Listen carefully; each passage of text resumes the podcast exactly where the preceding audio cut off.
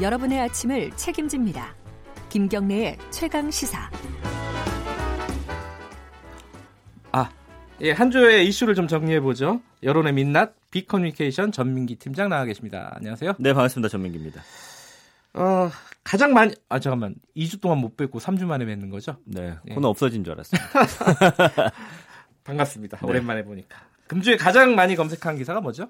그 국민일보 기사고요. 86만여 건 이제 검색된 기사인데 박유천 씨 관련 기사입니다. 마약 네. 관련된 거요? 그렇죠. 네. 이제 황야, 황하나 씨하고 결별했는데 지금 CCTV 보니까 황하나 씨 아파트에 계속 드나든 정황 이후에 사실은 그 마약 구입하는 정황이라든지 뭐 CCTV 확대해 보니까 네. 뭐 손목에 주사 뭐 자국이 있었다 뭐 이런 기사들까지 지금 연이어서 많이 보고들 계시고요. 네.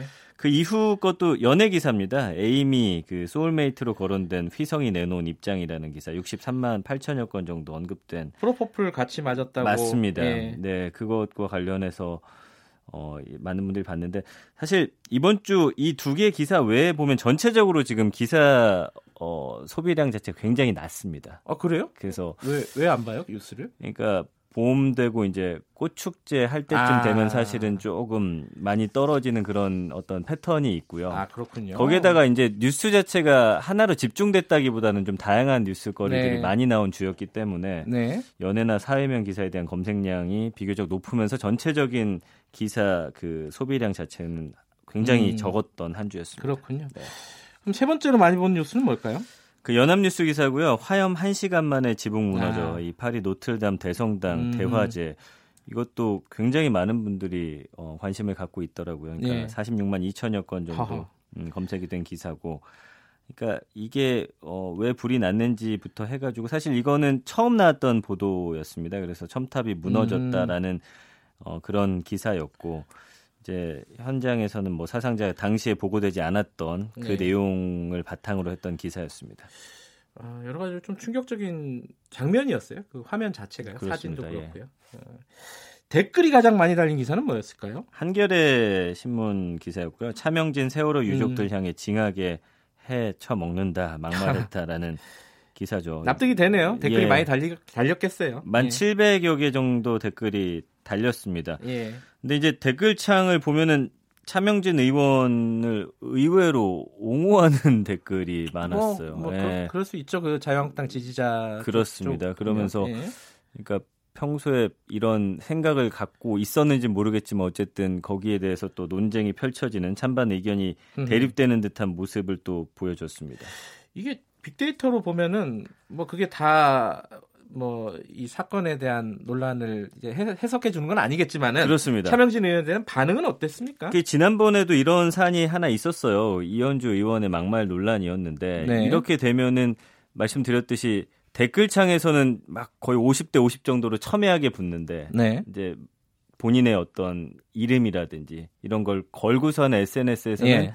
사실은 이런 걸 했을 때 어떤 사회적인 파장이 예상되기 때문에 거기서는 이제 글을 쓰지 않는 아하. 그런 상황이 나타나죠. 예. 그래서 지난 일주일 동안 차명진 의원에 대한 언급량이 한 3만 7,500여 건 정도 언급됐고 4월 16일 하루에만 2만 4천여 건으로 대다수가 이 하루에 언급이 됐죠. 네.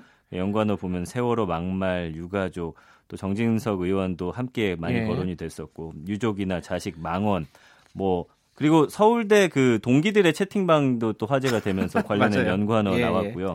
감성어 긍부정 비율 보니까 8.5 대 75.7이에요. 그래서 부정이 압도적으로 그렇습니다. 뭐 음. 동의하다, 진심 이런 단어가 이제 긍정 감성으로 잡히긴 하지만 네. 거의 대부분이 부정 감성으로서 막말, 망언, 논란, 문매, 뭐 마녀 사냥, 유감, 아픔, 비난 이런 단어들로서 사실은 그 정치인의 어떤 발언이 나왔을 때 지지한다라든지 이런 음.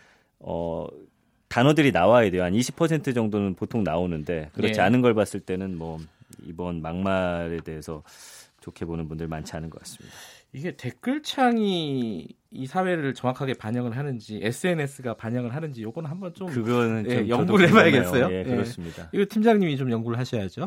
알겠습니다. SNS에서 화제가 된 뉴스들 뭐 제목만 간단하게 좀 살펴보죠. 네, 먼저 2만 500여 건 퍼날라진 뉴스는 중앙일보 기사 진주 아파트 아하, 사건이죠. 예. 노인 여성 아이만 당했다라는 거에 예. 대해서 많은 분들 관심 예. 가졌고요. 그다음에 SBS의 뉴스였고 방탄소년단 뮤직비디오가 최단 시간 유튜브 아, 1억 뷰 돌파한 거. 유일하게 거의 good news네요. 그렇습니다. 예. 그 하나는 이건 참 왜 올라온지 모르겠는데 4,600여 건 아시아 경제 뉴스고 뭐예요? 남성의 수염에 개보다 많은 박테리아가 서식한다는 거. 뭐, 나 이, 기사 못, 못 읽었는데 아 이게 진짜예요? 아 이게 스위스에서 연구를 하긴 했더라고요. 근데 이제 뭐 물론 서양인들이 길게 길었을 경우 인데 예. 이걸 왜 이렇게 퍼날랐는지에 대해서는 제가 좀 아, 이유 분석은 못했습니다. 이, 남성들이 많이 퍼날랐는지 여성들이 많이 퍼날랐는지 좀 나중에 알려주시기 바랍니다. 알겠습니다. 고맙습니다. 감사합니다. 여론의 민낯 비커뮤니케이션 전민기 팀장이었고요. 김경래 최강시사 1부는 여기까지 하겠습니다. 2부에서는 정치권 현안 토론하는 최고의 정치 마련되어 있습니다.